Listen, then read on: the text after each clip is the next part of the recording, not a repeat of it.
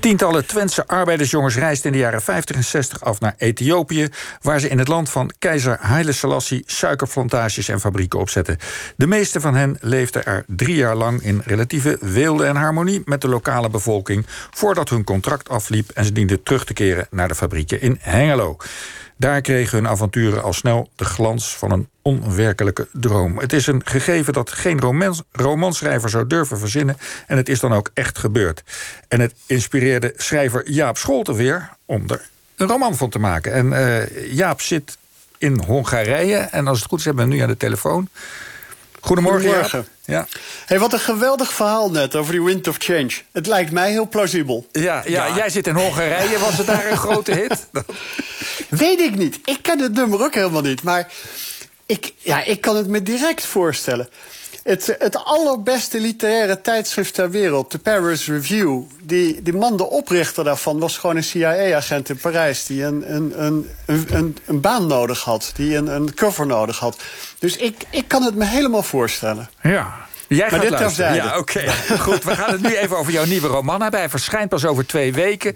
Uh, was eigenlijk de bedoeling dat hij iets eerder zou verschijnen. Uh, daarom praten we nu al met je. Uh, die roman gaat over Twentse jongens die op avontuur gaan in Ethiopië. Hoe kwam jij daar zo op, op het verhaal? Dat heeft met je eigen familiegeschiedenis te maken ook, hè? Ja, ik schreef vijf jaar geleden een boek Horizon City over mijn Twentse familie. En ik gaf lezingen en ik was in Deventer. En aan het eind van de lezing kwam er een man naar mij toe. En die was leraar Nederlands geweest in Ethiopië. Of op een Nederlandse school in Ethiopië. En die vertelde, me het, die vertelde mij het verhaal. Ik ken dit helemaal niet. Maar Stork, uh, machinefabriek Stork uit Hengelo... Mhm. die heeft suikerfabrieken gebouwd in Ethiopië. En um, omdat in de jaren 50 en 60 en omdat daar helemaal geen technici waren, moesten er allemaal jongens van de fabriek naartoe om die fabrieken op te bouwen. En er bleven ook kleine ploegjes achter om die fabrieken te draaien te houden, het hele mechanische gedeelte. En ja, die, die zaten er elke keer op contracten van drie jaar. En uh, ja, daar, daar kwamen ook toch wel kinderen van, want die, die waren jonge jongens, waren allemaal jonge jongens die daarheen gestuurd werden.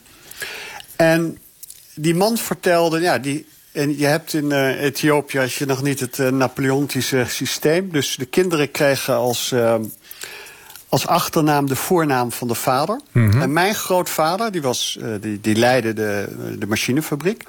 Die heette Frans Stork. En toen zeiden ja, er zijn ook drie kinderen die Frans heten, van de achternaam. Daarmee suggererend dat mijn grootvader daar, of iemand anders die Frans heette, drie drie kinderen, drie kinderen zou hebben gemaakt. En toen ja, dat was voor mij eigenlijk het startpunt om, om te, ja, dit uit te gaan zoeken. Maar ben je dan naar die kinderen op zoek gegaan, naar die Fransen? Ja, wel heel halfslachtig. Ik ben, ik ben uh, naar Ethiopië gegaan en ik... Ja, het is een land nu met 100 miljoen mensen en een, en een uh, ja, een, een bureaucratie waar, waar Hongarije en Roemenië nog heel vrolijk bij zijn. Dus het, ik, ik ben daar, ja, ik heb de vrij gauw die zoektocht naar die kinderen opgegeven, als ik heel eerlijk ben. En ben gaan zoeken naar de suikerfabrieken die ik daar in de, ja, in de bergen heb gevonden. Ja, want die fabrieken die zijn er toen gebouwd uh, om de suiker te verwerken die op Nederlandse plantages uh, werd geteeld daar, hè? Ja, ja, wat er gebeurd is, is de HVA, dat is de Handelsvereniging Amsterdam. Amsterdam ja. Die is, dat was uh, tot voor de oorlog een van de allergrootste agrarische bedrijven ter wereld. En ook een van de ja, meest solide aandelen aan de beurs in Nederland. Uh, dat was het derde grootste bedrijf van Nederland, geloof ik, na, na Philips en, en Unilever. En uh, met 170.000 mensen in dienst. En die zijn uit uh, Indonesië of uit Indië gegooid. Alles is eigenlijk uh, genationaliseerd. En opeens had je, ja, daar zat een ongelooflijke kennis. En die hadden iets van 800 landbouwingenieurs in dienst. En gelukkig dat in Ethiopië had je keizer Haile Selassie... en die had koningin Wilhelmina ontmoet in 1942 in Londen... waar ze allebei in ballingschap zaten. En uh, Haile Selassie heeft toen een grote delegatie uitgenodigd naar uh, Ethiopië toe. Een Nederlandse delegatie. En uh, nou, die hebben toen een grote concessie gekregen om uh, suikerriet te gaan verbouwen. Ongeveer 100 kilometer ten zuiden van Addis Ababa, bij Wonji. Ja. En ehm, Stork bouwde eigenlijk ook voor de HVA in, in Indië altijd al die suikerfabrieken. En die kregen ook weer het contract om dat te gaan doen uh, in Ethiopië. Ja, en, en, en die jongens uh, uit Twente die dan voor Stork die fabrieken daar gingen bouwen... Uh, hoe werden die voorbereid op zo'n totaal nieuwe bestemming? Nou ja, er, was gewoon, er werd een brief opgehangen in de fabriek wie daarheen wilde. En er was wel grote ja, belangstelling voor. Dus er was, moest altijd selectie gemaakt worden wie daarheen ging. Het moesten jongens zijn die ongetrouwd waren. Die het liefst al in militaire dienst waren geweest. En die uh, niet ouder dan 30 waren. En um, ja, ik weet niet precies hoe ze die selectie maakten. Wie de, uh, ik denk dat ze een goede samenstelling van technici wilden. En genoeg ervaring. En ja, die kregen vooral een medische keuring. Want bijvoorbeeld die allereerste groep van jongens die daarheen ging... die gingen met de auto en die mochten allemaal twee familieleden meenemen... in een grote bus naar, naar Schiphol toe.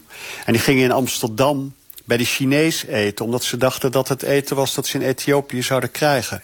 Dus ja. het, het was... Dat was de hele ja, voorbereiding, was, ja. Ja, het was 6000, of het is 6000 kilometer uh, weg. En in die tijd had je nog zes tussenstops... Het was, en het was een vrij mysterieus bergkoninkrijk. Dus het, ja, het was in die tijd verder dan dat je nu naar Mars zou gaan of naar de maan.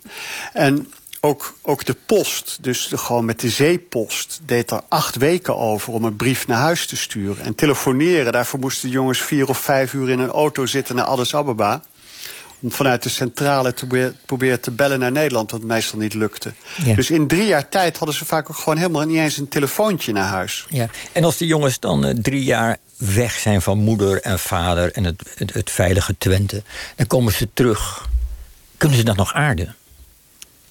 Ja, nou wat natuurlijk nog van belang is, kijk, in de jaren 50 met name was natuurlijk Twente ook nog ouderwets. En, en uh, dus ook in, bij machi machinefabriek Stork had je een chef mm -hmm. in, een, in een stofjas die, die streng was voor alle jongens in overrol. En die goed toekeek dat iedereen alles goed deed.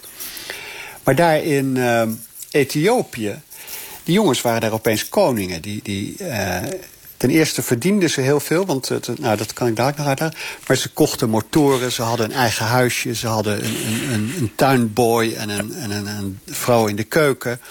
En ze gingen jagen.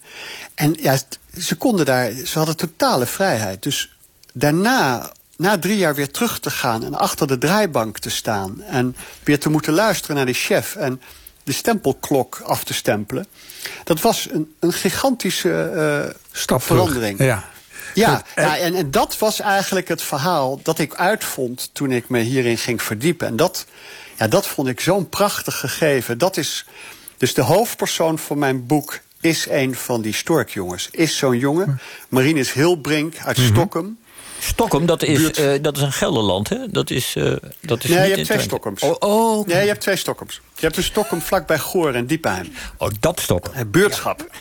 Ja. En... Uh, en het is een jongen uit, uit daar, uit een, uh, ja, uit, een zoon van middenboeren.